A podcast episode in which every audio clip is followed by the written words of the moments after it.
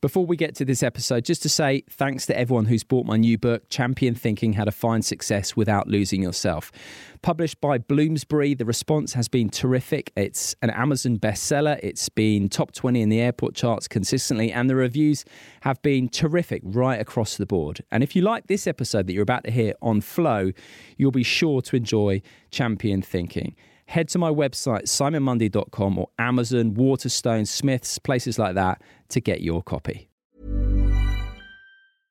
Ryan Reynolds here from Mint Mobile. With the price of just about everything going up during inflation, we thought we'd bring our prices down. So to help us, we brought in a reverse auctioneer, which is apparently a thing. Mint Mobile unlimited premium wireless. Ready to get 30, 30, bit to get 30, bit to get 20, 20, 20, bit to get 20, 20, bit to get 15, 15, 15, 15 just 15 bucks a month. So, Give it a try at mintmobile.com/switch. slash $45 upfront for three months plus taxes and fees. Promo rate for new customers for limited time. Unlimited more than 40 gigabytes per month. Slows. Full terms at mintmobile.com. There's never been a faster or easier way to start your weight loss journey than with PlushCare. PlushCare accepts most insurance plans and gives you online access to board-certified physicians who can prescribe FDA-approved weight loss medications like Wegovy and Zepbound for those who qualify. Take charge of your health and speak with a board-certified physician about a weight loss plan that's right for you. Get started today at plushcare.com slash weight loss. That's plushcare.com slash weight loss. plushcare.com slash weight loss.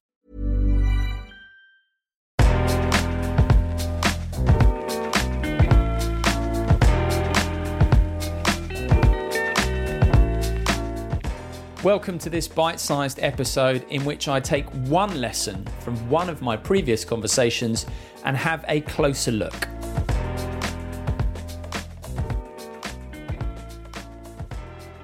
Hello and welcome back. Simon here. So, a question What does success mean to you? Is it about reaching your goals, ticking them off, and picking up the accolades as you go along? Or is there more to it than that? Now, in my experience of interviewing a large number of people who are considered by society standards to be very successful, what's clear is that it doesn't guarantee happiness or satisfaction. Take Ronnie O'Sullivan. He's widely considered to be the greatest snooker player of all time. And I had the pleasure of sitting down with him for a long chat near his house in Essex. And I found him to be a really lovely bloke. He was incredibly open and accommodating and friendly and likable. And he really shared how he struggled, even as he was having one of the most successful seasons in snooker history. So we chatted about when he first won the World Championships, which was back in 2001. And he explained how his mental state at the time was really precarious. Now, Ronnie's gone on to win the World Championship six times in total. He's actually in action at the Crucible currently, aiming for title number seven. But it, what was really clear chatting to Ronnie was that he recognised that trophies do not guarantee happiness. For him, relationships, giving, and serving a cause bigger than himself is where fulfillment is to be found. And it's an outlook I really admire and is one that can be somewhat at odds with how so many people in our culture define success. So here is Ronnie the Rocket O'Sullivan. When you won your first world title, Yeah. what was your internal landscape like? We know what you were like. Terrible. Terrible. Yeah. The day the tournament started, I was on the phone to the Samaritans, having panic attacks. The week before I went to the World Championships, I was sitting in my garden round the corner with my partner at the time. Couldn't couldn't be around people. I was just about you know I could be around her, but I just had these panic attacks, and I, I could just like be in a room of people, and um, and I thought, and, and I remember sitting there, was watching the snooker because it had just started, and Darren Morgan was um, talking about the World Championships, and he went, "Well, for me, Ronnie O'Sullivan's the favourite to win this." And I'm sitting there watching it, and she went to me, she said, "Did you hear that?" And I went, "What?" She went, "Did you hear what he just said there?" And I went, "Yeah, yeah." She went, "Just go and win it." And I was like, and then I get to Sheffield, and um, yeah, I was doing a radio interview with some, I can't remember who it was, and I was trying to hold it together. And I was just saying all the right things, and but inside I was like, "Whoa, this is this is not easy for me." And um, I was just spewing out what I thought they wanted to hear, But this interview felt like it had gone on for about four hours, and I just thought, oh, you know. And at one point, I just cracked.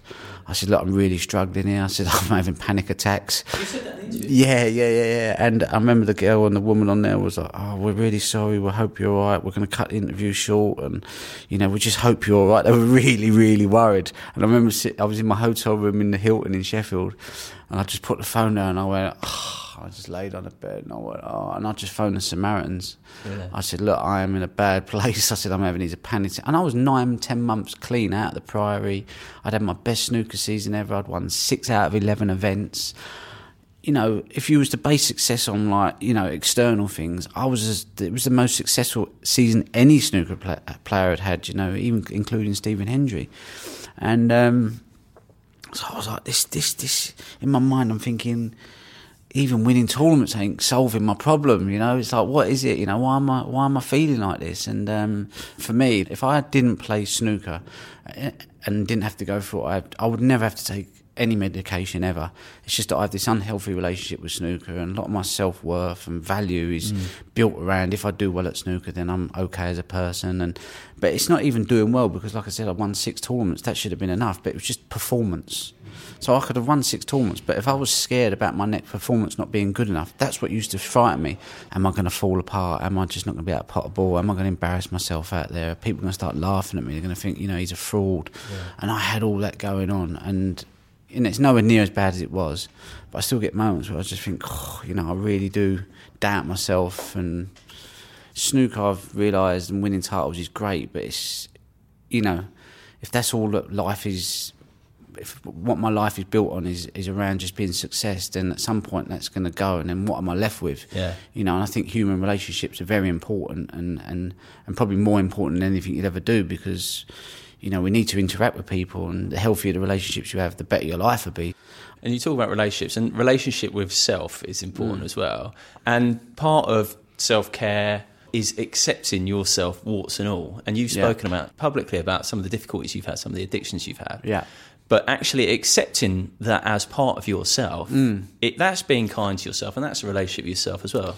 Yeah, yeah. I think I think obviously you know um, I went through a lot of denial in the early stages that you know I didn't think I had an addiction problem really. Um, I just kind of I thought you know I'd get I'd get a I'd get a month of training and eating well and practicing and, and, and, all that sort of stuff and then I'd play a tournament and I'd do really well and then for the next two or three months I would binge on food and and drink and going out and you know going to nightclubs and it was never me but that was just my addictive side you know. I couldn't just have one night out one meal and get back to training the next day. I kind of always kept falling off the wagon mm. and it wasn't until I started looking at addiction you know when you look at addiction it's not just with food. It can be around women relationships gambling your Anything, right? spending you know am i working too hard? Am i a work addict? And i'm like you know so it kind of like covers so many different areas I think it can even cover thinking. I think Yeah, you, you know yeah. you can over you can get addicted to overthinking, can't you? Absolutely, You get addicted to anything. Yeah, yeah. I think we, I think the Western world has become a, a world of addiction in many ways. You know, we've forgot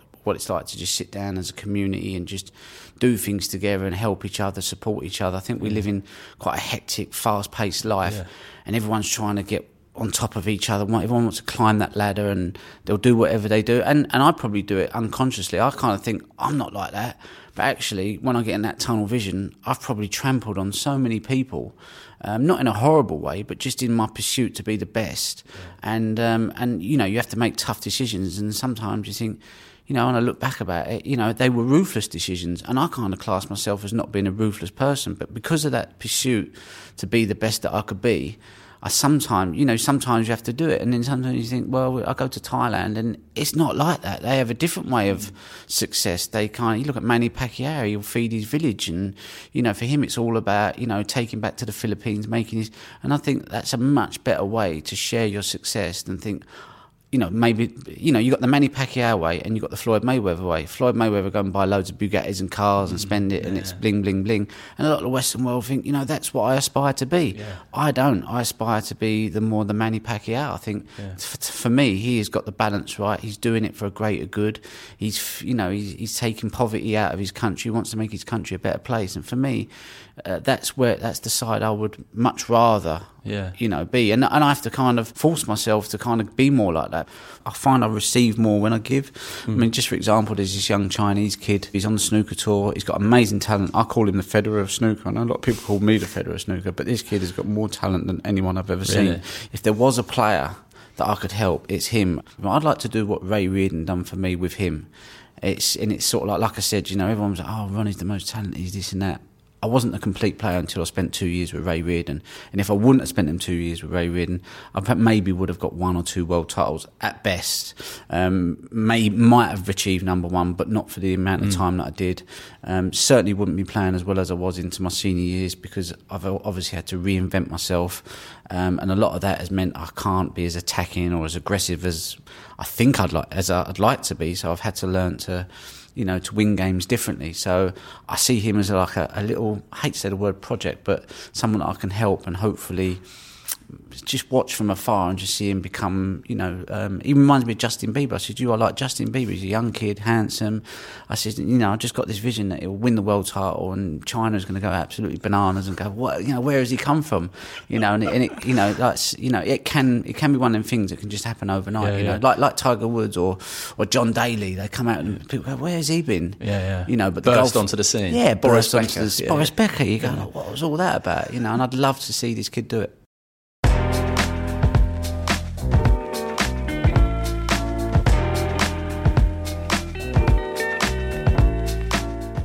Thanks for listening to this bite sized episode. Please do drop me a message if you'd like me to revisit a specific life lesson from one of my earlier conversations. Just head to simonmundy.com to get in touch and do sign up to my Mundy on Monday newsletter while you're there. As well, please do share this podcast with anyone who might enjoy it. That's it for now from me. I'll be back on Monday when I'll be joined by the always entertaining Barry Hearn. Until then, thank you and goodbye.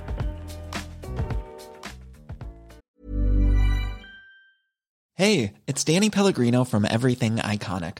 Ready to upgrade your style game without blowing your budget? Check out Quince. They've got all the good stuff shirts and polos, activewear, and fine leather goods, all at 50 to 80% less than other high end brands.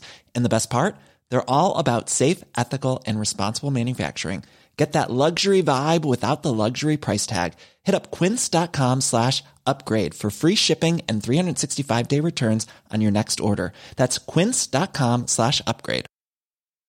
When you need mealtime inspiration, it's worth shopping Kroger, where you'll find over 30,000 mouthwatering choices that excite your inner foodie. And no matter what tasty choice you make, you'll enjoy our everyday low prices, plus extra ways to save, like digital coupons worth over $600 each week. You can also save up to $1 off per gallon at the pump with fuel points. More savings and more inspiring flavors make shopping Kroger worth it every time. Kroger, fresh for everyone. Fuel restrictions apply.